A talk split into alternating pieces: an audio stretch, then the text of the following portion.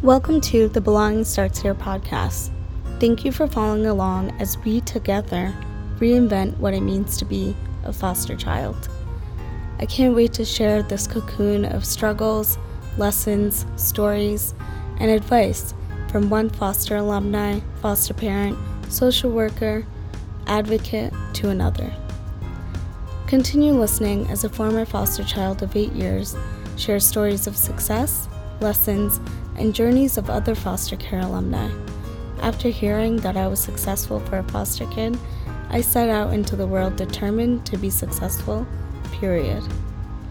Follow along to hear my story, my meaning of success, and hear the stories of those that proved the stereotypes of foster children wrong. A podcast of hope, lessons, advice, resiliency, and reinventing the foster child. So today's podcast guest is Amy, who is an adoption specialist in Texas. Amy has been in the world of child welfare and adoption for 13 years, and she's currently connecting children with their forever homes with St. Francis Ministries. So, Amy and I, we actually first got connected on the Belonging Starts Here Instagram page, and we quickly found out that we live like 10 minutes from each other um, so we both work from home and we jumped on this opportunity to get out of the house and have our overview meeting in person at this like super cute little crepe uh, cafe and we just instantly clicked. So thank you so much amy for for being here and i'm excited for everyone to hear a little bit more about adoption from your perspective Absolutely. I am so excited to be here with you today. You're you're a phenomenal human being. You have no idea. I feel so about you. So. so we'll jump right into it. What, you know, quotes I think are kind of a big thing for Belong Starts Here and especially my journey. Like I've resonated with quotes so much because it lets me know like there's so many other people that also resonate with this quote that's explaining or relating to what you're currently going through. So, with that, um, you know, what's a quote that you resonate with in the world of foster care and/or adoption? So there is this professor. He was a great professor out in California, um, and I read a, his book called The Last Lecture by, and his name is Randy Pausch and there was a quote in his book that just stuck with me. And I read this book right after I graduated college. Um, and it, it kind of it it fits with it, foster care and adoption. But for me, in adoption, this quote just it, it keeps me pushing through brick walls. So I'm going to go ahead and tell you the quote. Okay. Yeah, we'll talk about brick walls too. Yeah yeah. so he said, the brick walls are there for a reason. The brick walls are not there to keep us out. The brick walls are there to give us a chance to show how badly we want something. Because the brick walls are there to stop the people who don't want it badly enough. They're there to stop the other people. Wow. Randy Pausch, man. Wow. Great book. If you ever get a chance, yeah, I definitely want to read it now. If that quote doesn't make you want to read it, then I, I, I don't know what will. Relatable. like I feel like, you know, if and it, it goes along with that quote, if it was easy, everyone would do it. That's yeah, very much yeah. so. So it's like it it I think life rewards you if you keep pushing and if you have that resilience to keep going. And if you look at a brick wall as a way to stop, then absolutely that's what it is. It's going to stop you. So, along with that, um, you know, one of the things that was an aha moment for me when we had our overview meeting, and I think it would be important for like, um, you know, current foster children, former foster children, and even people looking to adopt to know about the brick walls in in the adoption process because for me personally why that was an aha moment was because you know, there in my journey, there was a family that I'm still in contact with. The mom is actually gonna be the one that's officiating my wedding. Like I'm super close with them, I know. so they, you know, they really felt strongly about adopting me, but they actually got stopped by a brick wall. And I didn't realize that it wasn't just them. This is something that happens during the process. So take it from there and tell me a little bit about that. Oh, the brick walls, they they they motivate me. Uh, that's for sure. And I don't one of the biggest things for me is getting homes for my teenagers because mm-hmm. that's where those brick walls are. You have a baby, you have an infant, you have a child, you know, somebody is that that baby child infant, it's going to be so easy for me to just push on through with that adoption. Yeah. But a brick wall for a teenager is that baggage. Yeah. The baggage that they carry with them, somebody all they're getting from from the teenager is a record and they're hearing from other people and it's really hard to pull from the professionals that work with them the positive because they're constantly looking at well such so and so did this and he did this and he did this and and it's just this long rap sheet of negativity mm. well, it's my job to push through the brick wall and pull out the positive from these people but not only that once we get past that first it's i'm going to call it a tiny hump because that's what it is that's not the big yeah. brick wall right right right, right. once, once we get through that tiny little hump then there's another fence before mm. you get through the the humpty dumpty wall yeah um so the family says yes after reading the file after hearing all the bad stuff after i pull out that positivity and we're just talking about a teenager well the brick wall is going to be the courtroom Mm-hmm. And the mm-hmm. brick wall is going to be what we call um, the interstate compact placement of children, also known as the ICPC. That's that's going to be a huge brick wall. Uh-huh. And so I try my hardest to do what I can, staying in my scope of practice. But in yeah. the end, it's everybody else around me that I have to try to push and push and nag and nag. And sometimes unfortunately, I cannot get past those walls.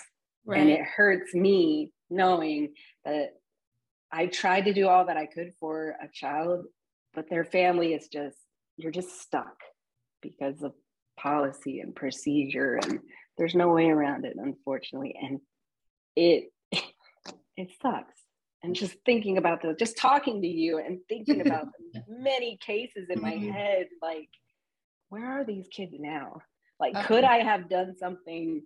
Could I have done something else to help them get through this brick wall? And it was to the point where, like, teenagers, you know, we, we try to get them involved with the process mm-hmm. because mm-hmm. in the end, they have to sign off on their adoptions. And if they're not on board, that's another brick wall. Right. That was, you know, that was one of the things I was like, wow, I, I had no idea there was so many processes that that could go wrong and do you find it or do you kind of prep your families for that or do you handle it as it comes because i feel like you know i don't know what what part of that i would want to be i don't know if i would want you to say look we're going to hit all of these brick walls it's a possibility this may not happen with with this particular child or maybe I wouldn't want to know until it gets to that brick wall, so I don't lose hope before I even get there. You know, it, it's hard. It's hard. It's a balance, and it, it definitely is a balance, and it's definitely one of those things that throughout the years, yeah, I used to like, hey, we're gonna hit these, we're gonna hit these walls, we're gonna get stuck, we're gonna, but now it's like I I feel it's better not to prepare the families mm. for these than to get them in that mindset of negativity like yeah. oh this is coming this why do i even want to put up with this yeah we're just to stop right here so it's better just for me to keep pressing on and work with the people behind the scenes mm. and try to do as much as i can before we tell them okay look it's like a bride on a wedding day don't tell them oh my don't tell them anything they will cry whatever goes wrong they don't need to know about it yes. Yeah.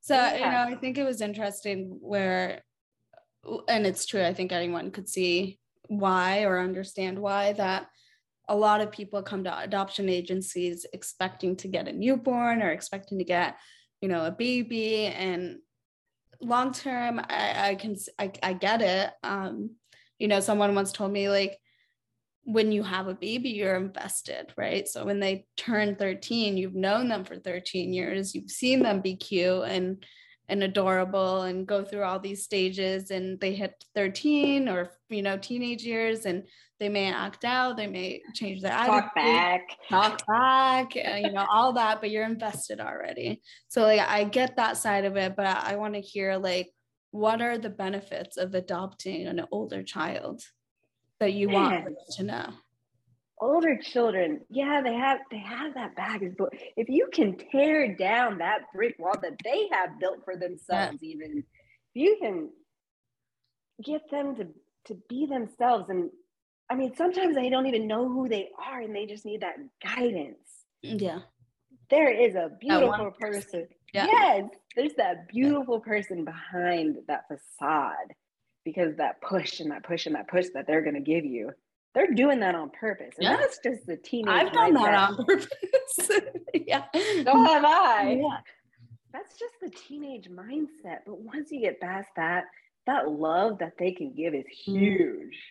I mean, yeah, you, you can feel it from a baby, but it's not the same when you get it from a teenager. They can they can wrap those big arms around you and just be goofy with you and be themselves. And you you can feel it. I I just, I've seen it to where I placed a, a boy in a home and he, oh man, staying on the brick wall, he built his brick wall so high. But once he, that family started tearing that those bricks down, brick by brick by brick, every time I went out to that home, you could see the love just starting to grow in this kid. And you could see that he's like, he was starting to be goofy with that family and just start loving on that family and be himself. And that family accepted that baggage. They yeah. knew it was a part of his past. Part, not the whole thing.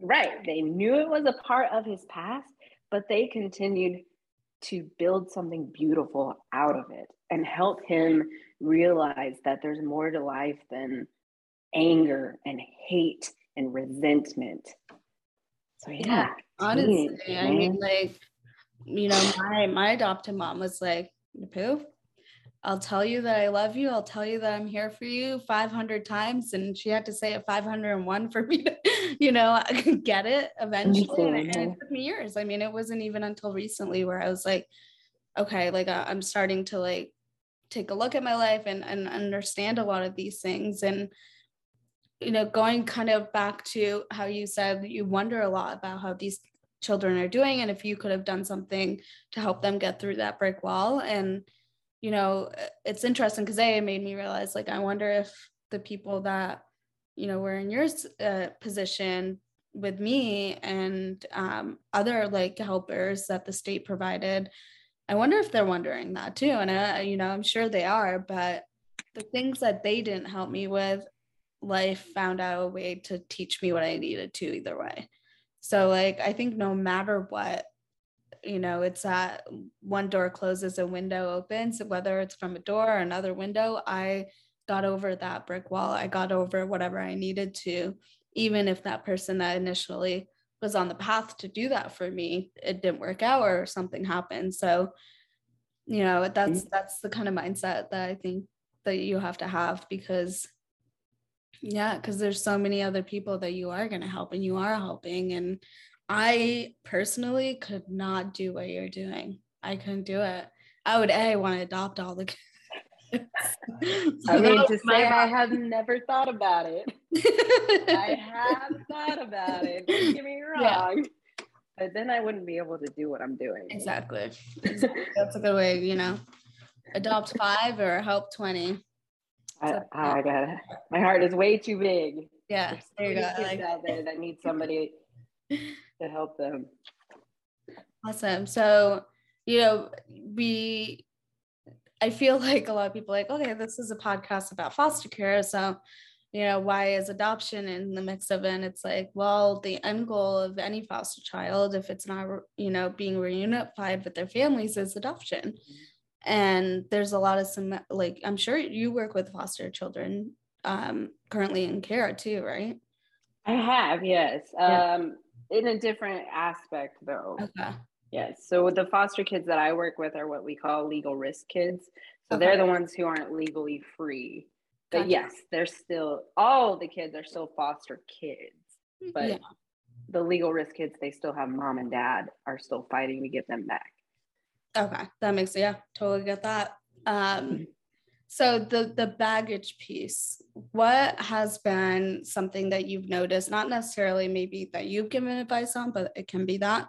But something a lot of families are like, this is what we tried and it's working to kind of go through the the trauma, you know, that this child has. Like, you know, what's something that you recommend? What's something that people can train for or work towards to ensure like that they are giving it the best shot they can to to understand the child. So i know that whenever families are going through the process to get the homes their adoption or even their foster care home study completed the state or the agency will do will do a good job with getting them the training that they need. And and you can learn a lot from a training. You can learn a lot from the pride books from the mm. trauma focused um, behavioral therapy stuff but when you're actually in the trenches i i feel like families sometimes their brains kind of become mud like it's i mean you, got to reach out to me or you got to reach out to the person behind or even have your family worker reach out to me but be your own advocate.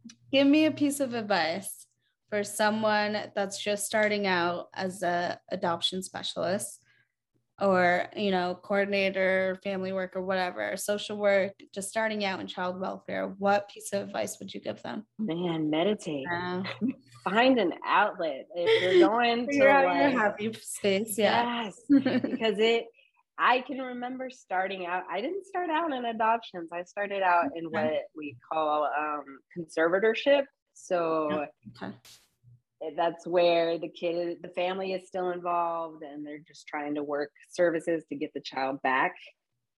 And i i have never been more stressed out in my 20s ever. Wow. that, was awful i mean burnout is is real and and the people that actually make it past their first year or two is it's it's low you know? Oh yeah. It was a blessing for me because i was about to quit I'm like, I can't mm-hmm. do this. Parents yell at you. This is not for me. I'm too happy go lucky of a person. But one of the supervisors saw something in me and she's like, You gotta come over here. You gotta come over here. I was like, Is it is it like this? Like she's like, No, you gotta come over here. And they hired me. There you go. And the rest is history. The rest is history. That's true. And so why why do you like working specifically for um, St. Francis? Man, this one fell into my lap. Yeah. You want to you want to stay with working with what you learned. Yeah. sometimes you have to deviate yeah, because not all kids are the same. No. Not all kids are the same. Like I talking about that little boy. Yeah, that family did that training and they had never fostered before in their lives and I saw something in them. Like this kid was what we call what we call the specialized level of care kid and this family was looking for a baby. And i was set and told them you know give it a chance. Yeah. He, he need he needs somebody. So they like you know we'll, we'll give it a chance. And they needed somebody there to just help help push them. So i guess the advice that i would give a family would be yeah take everything that you've learned from these trainings mm-hmm. but be prepared to think outside that box. Yeah, be genuine. Like you know you can't you can't be a student, you have to be a parent. And that's yeah. you know, between taking everything that you learn through these trainings and and these books, and there's a lot of books out there. It's mm-hmm. that's called being a student. You're being a great student, yes, but when it comes to parenting, you really have to figure out what works for your, not only that child, but also for your home, right? Because if something works for a child and not your home, then it's going to end up not working for the child too. Because mm-hmm we're like i'm uber sensitive about my environment and i think that's like a survival tactic and i'm sure now you've gotten used to like going into a home for a home visit and knowing like okay this is working out or it's not working out. You can just tell just by you know feeling the environment looking around so. That's absolutely true.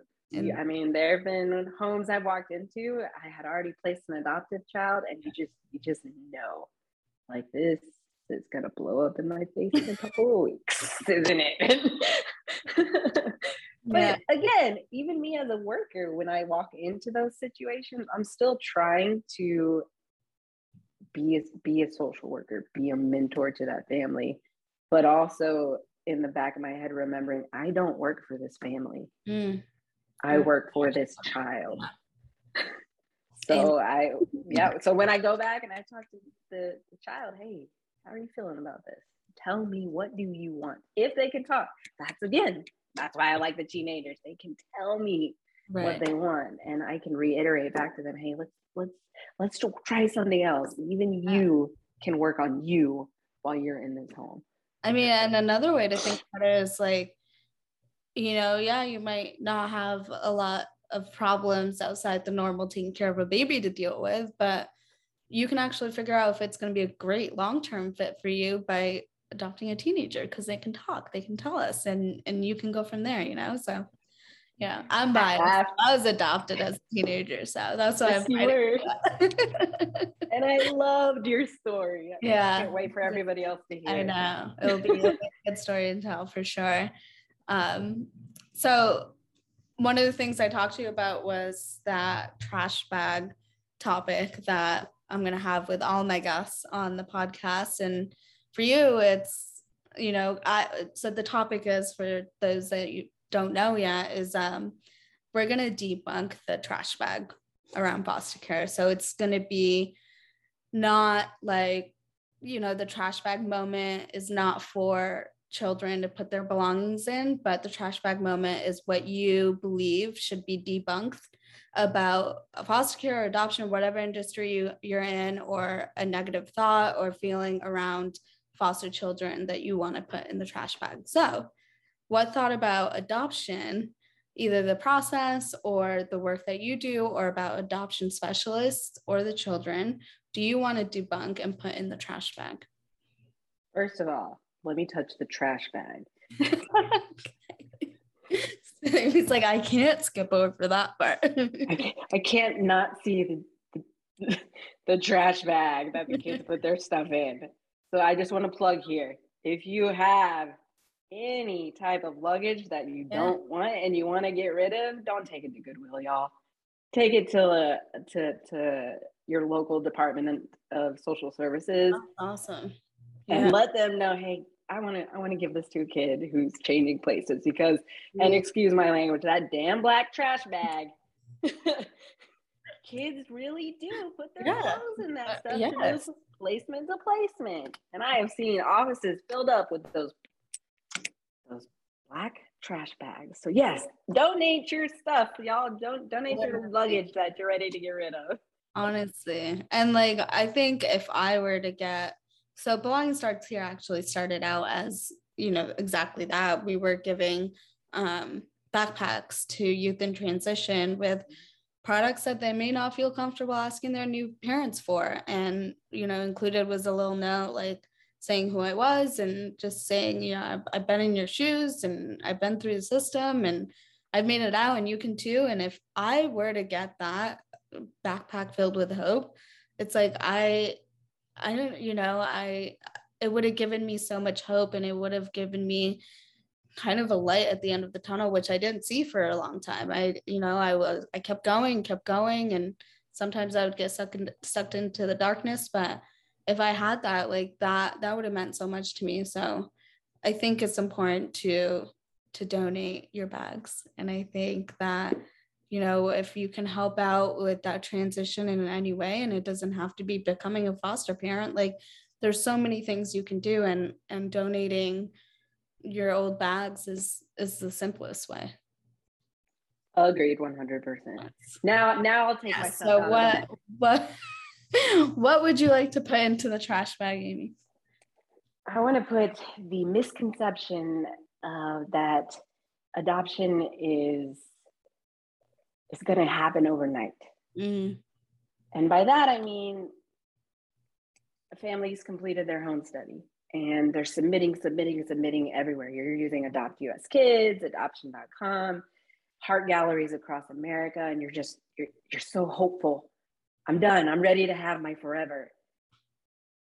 And then again, even as adoption parent hopefuls, you're hitting your own brick walls. Yeah. And I know, I know you, I know you are. I'm because I am on the other side of that.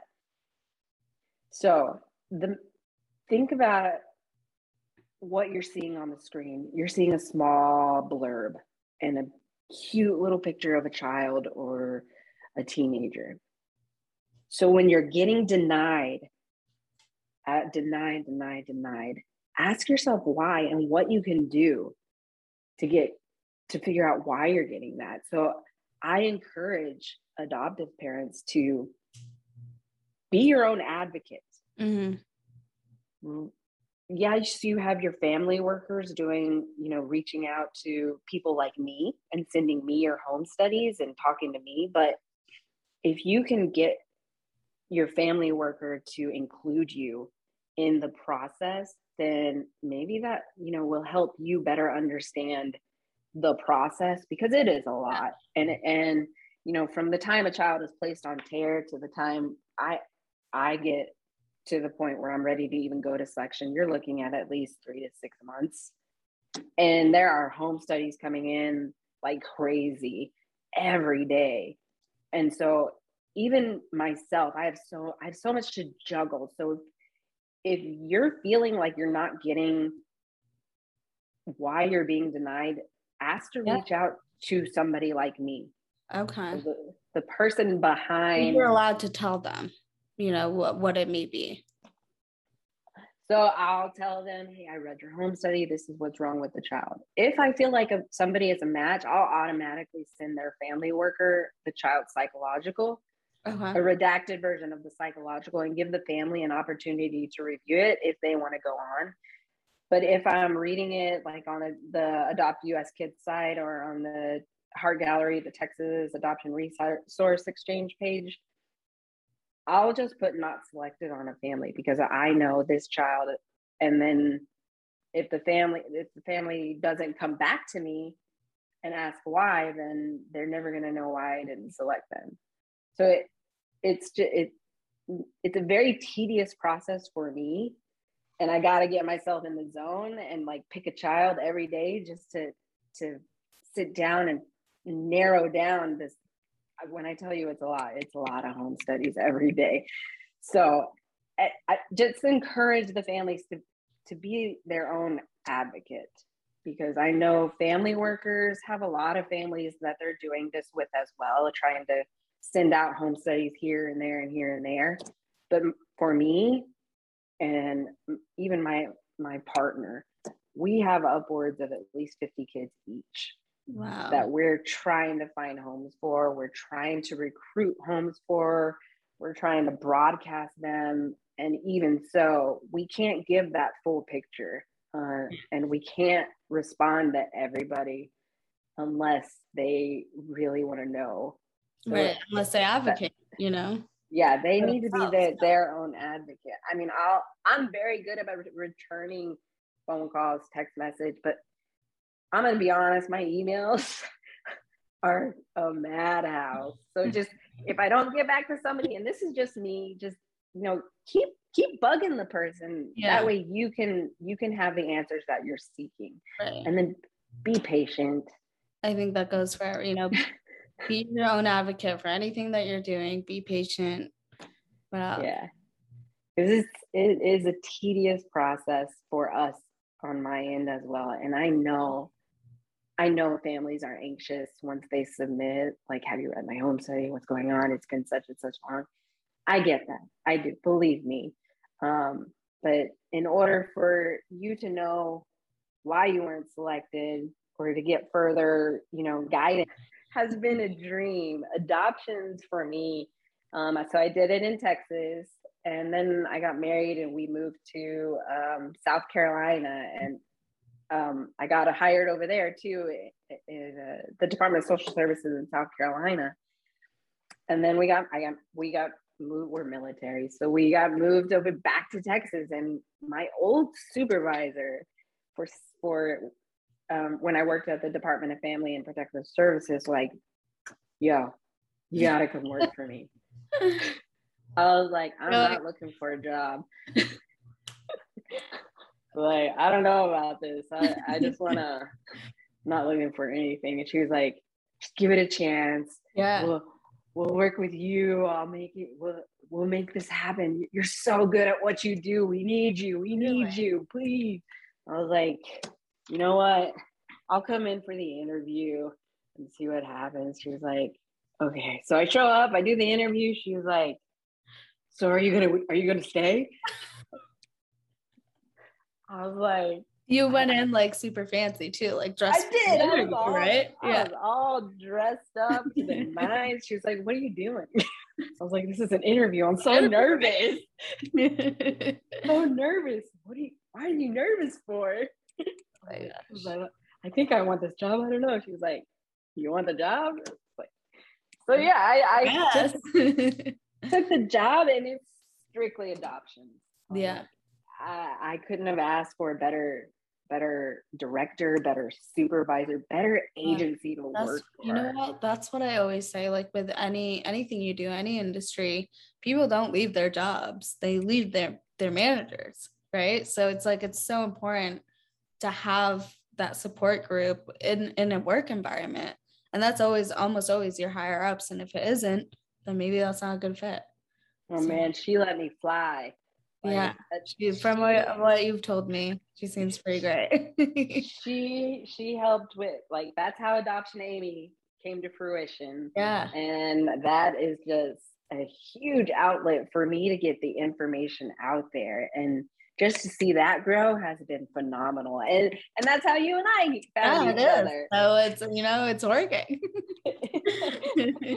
so I'm hoping that you know with with adoption Aimee and with he- the help of St. Francis, we can continue to to get all of this information and out there so that adoptive parents and foster parents alike, and even even the kids, because I, know they're looking up stuff like that. They're oh yeah, yeah, they're they're always on the Instagram and the TikToks, and Yeah. I, I don't think they're on Facebook because that's for old people like me now. So, but regardless, I I know the teams and and and the parents and the families they're looking at this stuff and Yeah. they're. And you know what they from you? They you know I feel like a lot of what I've came across, you know, there's there's quite a bit there, but not not as much as a lot of parents in the adoption process is talking about it but nothing's ever coming from the professionals you know?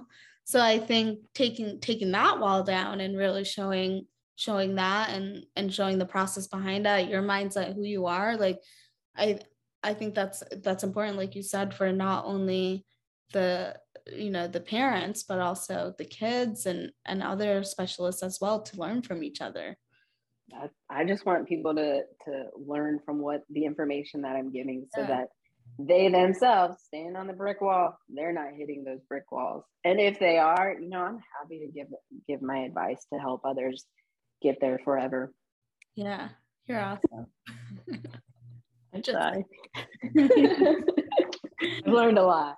Yeah i mean and you're passionate about it right? Like it goes back to the student versus parent thing it's like yeah you've learned a lot but you care enough and you have the heart to like to present it and to implement it and to keep fighting and and that takes a lot of resiliency i don't i hate seeing kids age out of care And, Yeah. i mean you've seen the statistics half of the Yeah. ones that age out of the care i mean they're they're more likely to end up homeless Mhm. than than any than a child you know that I raised myself. So I don't I don't want that. And every time I see a homeless person, I'm like, man, is that a foster kid? What could I have done to help them? yeah. So But you know what? Maybe that's the fuel that you need. Cause like I feel like a lot of people there, and and maybe that's their healing pro- process, and what works for them is not to think like that. Is not to be like, you know, I, I feel bad about this, or I should have done this. But like for for me especially, it's like that. That's what motivates me. That's what keeps me going, and that's what works for me. So good for Yeah. you. Like if you're able to do both, like have that empathy and also like be have the strong thick skin to do what you're doing and the work that you're doing like hats off to you seriously believe me, that thick skin has a whew, it's grown over the years right it has Yeah. uh, many many tears have been shed for Yeah. for my kids, that's for sure. But I mean, I try I try. at least they can say that I've tried. So I just don't want all that matters. I definitely don't want these kids to think that nobody tried for them. So we got a lot of big things coming out of St. Francis that have come from my tiny brain. So that's another big thing. Awesome. Yeah, with them because they let you fly, right? The, the, they were let, let me all this stuff. There's no no. I, I, man, working for um, some agencies before, it's like can't do that. Mhm. You can't do that. You- I gotta get permission. I gotta like- go up the chain. No. go up the chain. I'm like, yo, these are my ideas. like, yeah, let's make this happen.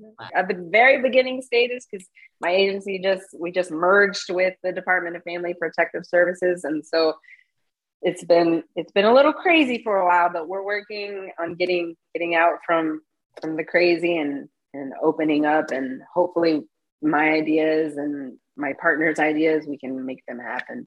Yeah. You'll be seeing a lot from me, hopefully. I'm excited.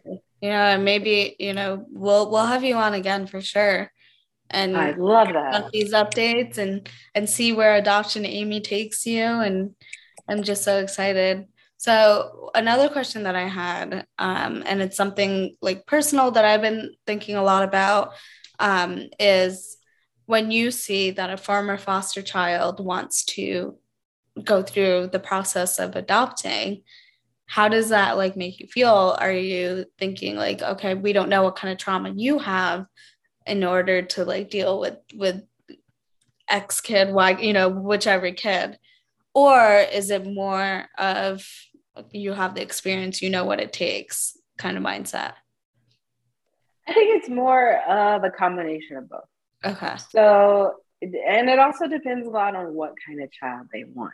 Mm, Because I think, um, you know, a, a child who has been through the system is, well, not a child anymore. So, an, a parent who wants to ha- adopt from the system is better able to connect with an older child because they they they understand they know what they've been through and i think their their mindset is going to be better able to adapt and roll with the punches of a of a mm. harder to place child because man that was me. You know they could be thinking i did that Right. crap growing when i was in foster care i get it. I'm just going to leave the kid alone and just let them do their thing and then eventually go up in there and be like dude i get it.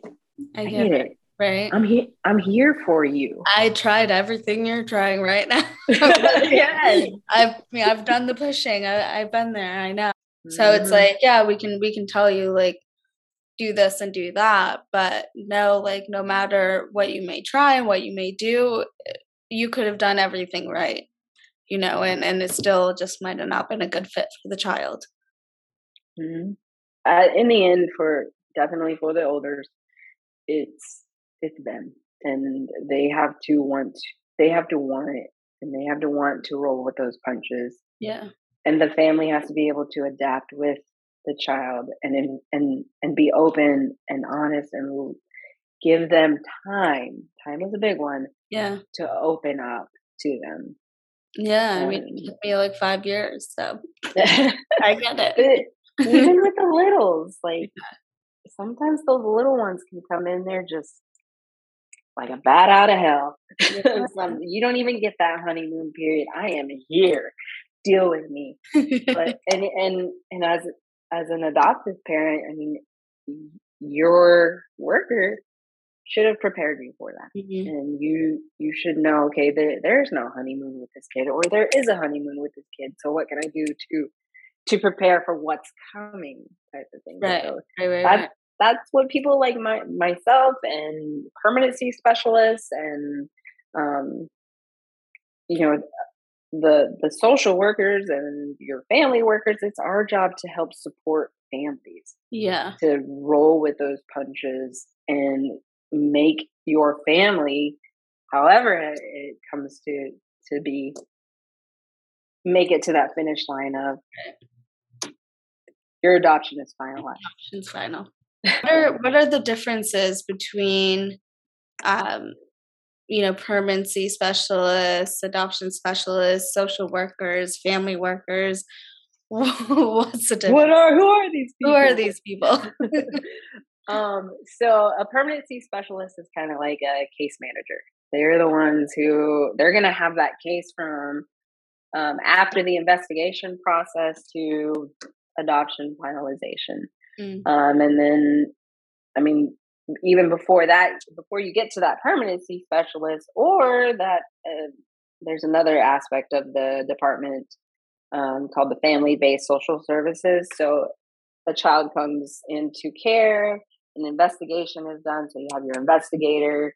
If child is removed, then they go to the permanency specialist. If the child stays with the family, then they go another route and they go with their family uh, based social services. And that's where that person goes into the home to keep oh, the family intact. yes. it's a lot. I'm, I'm, uh, they're visual tree people, visual tree. Yeah, yeah, yeah.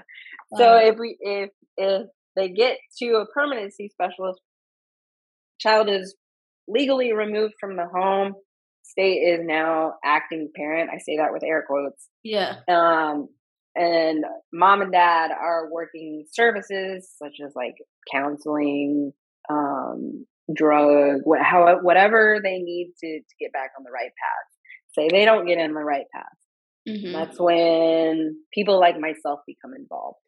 Um, so, an adoption specialist um, is somebody whose uh, only job is to work towards finding a a match, a mom and dad, um, and then making that step to finalization.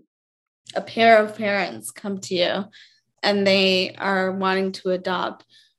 Are they always on the same page about adopting or is there always you know sometimes one parent that's a little hesitant needs a little bit more information and if so like you know what what what's one thing that you would say to kind of convince the other parent or not necessarily convince because that's not your job but um, just kind of give them a little bit more insight into you know why why they should adopt.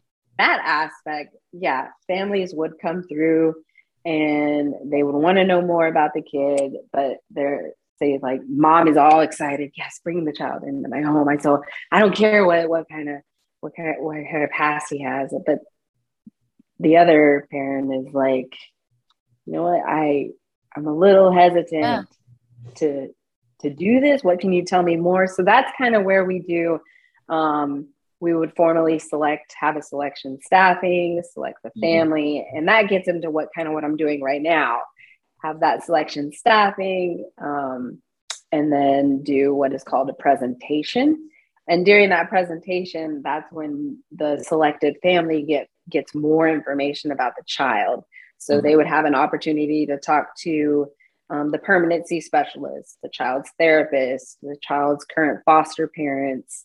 Um, if they're in a private agency, I bring in that private agency to talk to the family as well. So it's not just about reading a file, because I always tell families, you've been selected. Mm-hmm. When you're reading this file, you know, have an open mind because what you're going to read is not the child you're going to get per se.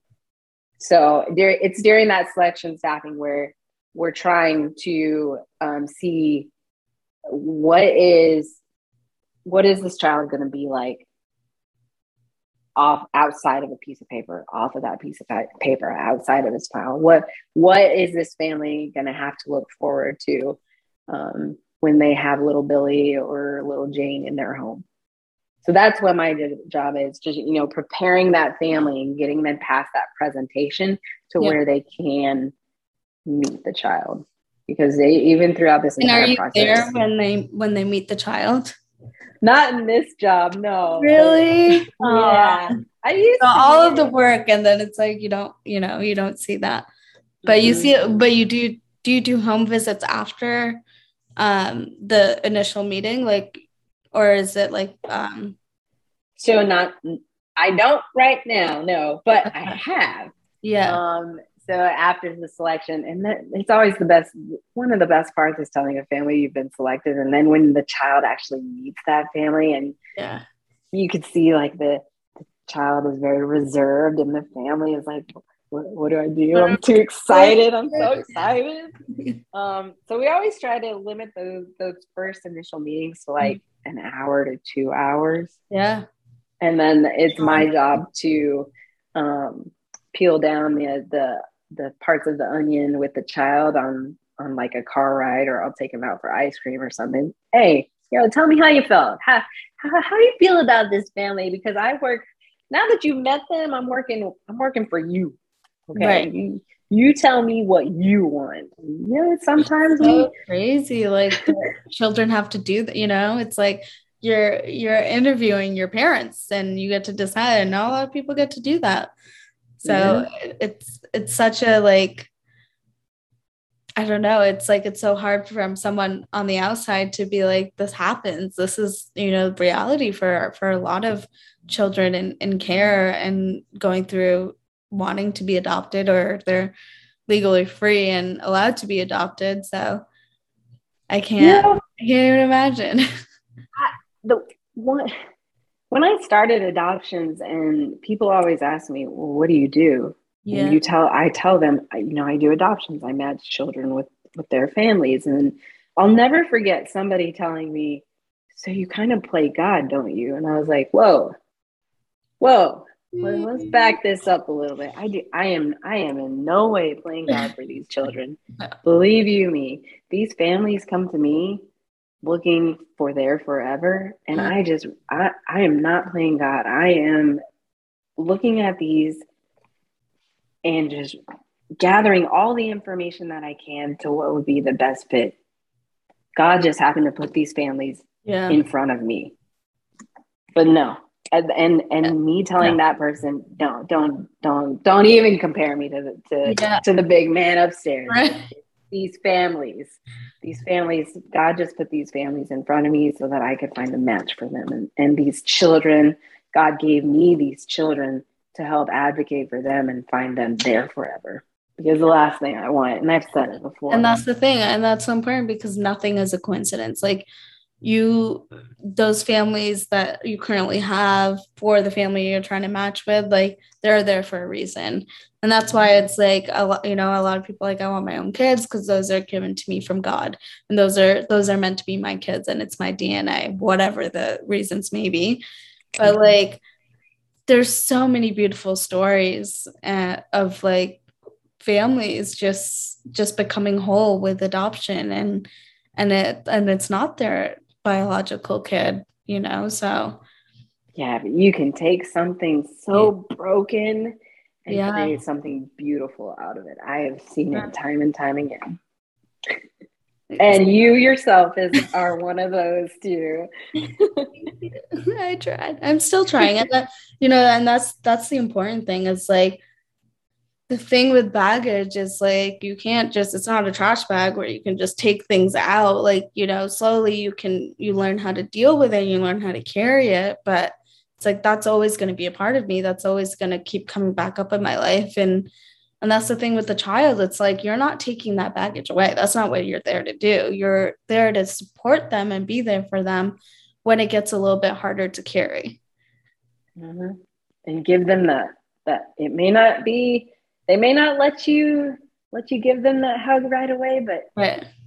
someday when you get that hug, that and you that know, hug that's like working for something is so much better than just getting it, right? So mm-hmm. yeah, that hug like that's that brick wall. Like, you know, it's still there, but a lot of it is cracked and and that hug proves it. So mm-hmm. oh yeah, I've seen that hug. Man, it's a good one. it brings tears to your eyes, yeah. even from the outside. And you you know you know you did something good there, and you know that that family is not that child is not gonna have to worry about where where am I gonna go for mm-hmm. for food? Who am I gonna call when I need a my flat tire fix or like it's summer break at college? They have a place to call home because yeah. a family so huge that's so family gave them a chance and and I wish I wish a lot of people would would look outside their their comfort zone and yeah. try something new. Of what they think is the ideal family or what they think needs to be their future, you know. And, mm-hmm. and that goes back to like expectations. Yeah. You can have them if you want. I mean, sure, have expectations, but if things don't go the way that you're expecting it to, then you spend so much time trying to put it back on your expectations that when the outcome that's greater than your expectations happens, you're just like, you wasted so much time, you know? So Mhm. That's the messy thing with adoption. Nothing, yeah. nothing's final until it's final. Yep. And I've oh my gosh. so. Uh, I was like, where have I heard that before? Oh, I know. Imposter. Mhm. so a couple is ready to adopt. What's their next step? Get a home study. Get I will not look if you're. I, I. I mean, I will talk to you. I will um, tell you where you need to go and how to start the process. But if you're looking at at little Billy online and you're like, I, I Yeah. fell in love with little Billy. He's mine. I need him. I want him. Do you have a home study? Is Hmm. the first question I'm going to ask. Well, no. How do I get one of those? Do I get one? Yeah. Yeah. So um, I I do I do call families when they do reach out to me saying that, and and usually there is a, a little checkbox. Do I have a home study? And if they say no, then yeah, I'll, I'll let them know. Hey, um, this is how you get the process started. You know, you can contact contact uh, your local DSS or Department of Social or Family and Protective Services, and you can usually get a home study done with little to no cost to you. Nice. Um, if you go to a private agency, that's when you're getting into like the the you you'll have to pay to get that that completed. Right. And um, do you just work with uh, children and families in the state of Texas? Oh no! Once you have a home study, um, your home study is good throughout all 50 states. Oh. That's Wow. Going back to that. Um, I mentioned it earlier, the Interstate Compact Yep. Compact for the Placement of Children (ICPC). So that is an agreement within all 50 states where we can place children um, across state lines, and, and So if that someone, if a family from, let's say, New York was to listen to this podcast and was interested in contacting you about adoption, they could. yeah, Absolutely. Awesome. So how can people get in touch with you? Um, you know, is it just adoption Aimee on Instagram or is it like an underscore? You said there was an underscore, right? Because Yeah, yeah. So it's uh, at adoption underscore Aimee, and my name is spelled different, so because I'm special.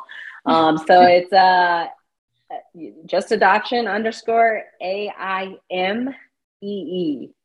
That's it. Adoption Aimee on Aimee. Instagram. And I'm really good about uh, you know um, talking and answering questions through the direct message on Yeah. there as well. So. I've already been in contact with a lot of people through there, and I'm hoping I helped them through their journey. Oh, really? and- People have been reaching out to you, like just Yeah. with, with questions. That's awesome. See, it was such a needed, needed thing that you're doing, and and I'm glad you're already seeing that. Just want to help. I want I want to help people because it is a very daunting process and Yeah. overwhelming for sure. I'm overwhelmed listening to it for the past hour. You know what I mean? like, I and that was just so high level too. Like I can't, I can't even imagine. But it's you know one one adoptee to someone that works with them. Like it's worth it. So Aimee, going back to um, you know a, a lot of these parents wanting to adopt a baby, and that's what they come to you um, for is hoping they can get that newborn or get that get that baby. Uh, what piece of advice do you have for them? You're going to be waiting a while for the babies.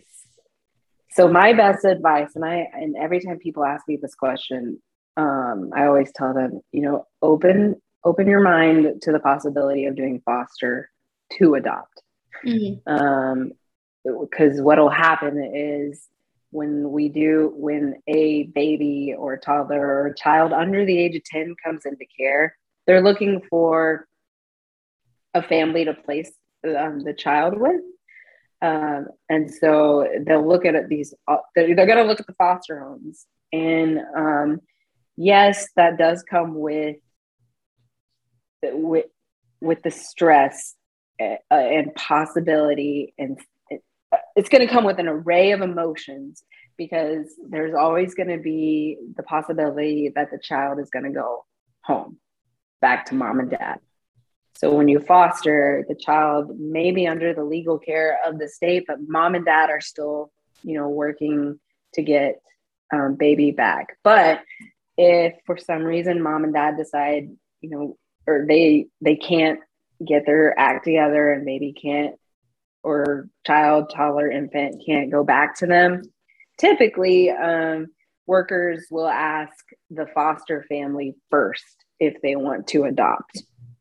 So that that's yes it is a, a, a an emotional uh, roller coaster for the foster family but you're better able to get a, a baby that that way and you know that being said you can yeah you're to get phone calls from from uh, workers asking for the placement but you can you can say no. So just because you're a foster to adopt family um, you do have the option to say no i i don't want to i don't want to take placement. Right. uh, yeah. And uh, you know it could be for more reasons than it's not a baby it could be it's not a good fit for your family too like you yeah. know and it's it's not like you shouldn't feel bad about not taking that placement because in the end you're actually helping that child find a better one right mm-hmm. and even so just like adoption you're going to get some information about the child before you decide yeah. to accept the placement right so yeah that's probably the best advice i can give that's open your heart and your mind you know you get the solution and and it might not be the direct solution but you might even end up taking a placement for someone that's not a baby and and loving loving them, them yes. Yeah. Or even so i know where everywhere is hurting for foster families. So if it if even if you just you don't want to adopt you just want to help kids fostering is another good way to do that. So uh, a good way to get into fostering you know, is the same way you do it with adoptions. Mm-hmm. Contact the your local social department of social services. Let them know, hey, I want to. I'm interested in fostering, um, and then they'll they'll get you started. Because, like I said, we we are the entire country. I, I can tell you in South Carolina and in Texas, we need foster homes. Yeah, and you might find your forever. yeah, I mean, it's it's it's crazy because I think a lot of people, a lot of children in care, they they don't dare to dream about that forever home because they don't think it's going to happen. But it's good to dream about it. It's good to kind of not not manifest it, but be ready for it. That that could be a reality. That you do find your forever family and and you know eventually they're they're going to break down that wall so you can either help them out or keep it up even longer and you know either way it'll work out um, if it's if that's meant to be your family. Mm-hmm. yep. Yeah. If anything you got that family there they're either like you said either going to help you yeah. find that forever or become your forever. Exactly. Yeah. So it's a train it's a train analogy. It's like you know you're you're the train and that that that path is your life and people are going to come on and come off you know when when they're they're meant to. And you just keep good analogy. Isn't it good? I, was like, I like that. yeah, you give me one, I'll give you one. if we could trade it off here. Thank you so much, Aimee. Like I enjoyed talking to you. I enjoyed our overview lunch. So glad I got to get out of the house. And I think this episode is gonna shed some light to a lot of people um, that have questions and and I'm sure uh, Adoption Aimee is going to grow even more and and be something people should follow and be on the lookout for. So that's adoption underscore Aimee A I M E E on Instagram. Yes, ma'am. Thank you so much for having me. It's been an absolute pleasure meeting you and talking with you today. I'm hoping we can get together again soon. Absolutely. We'll definitely have you back on again.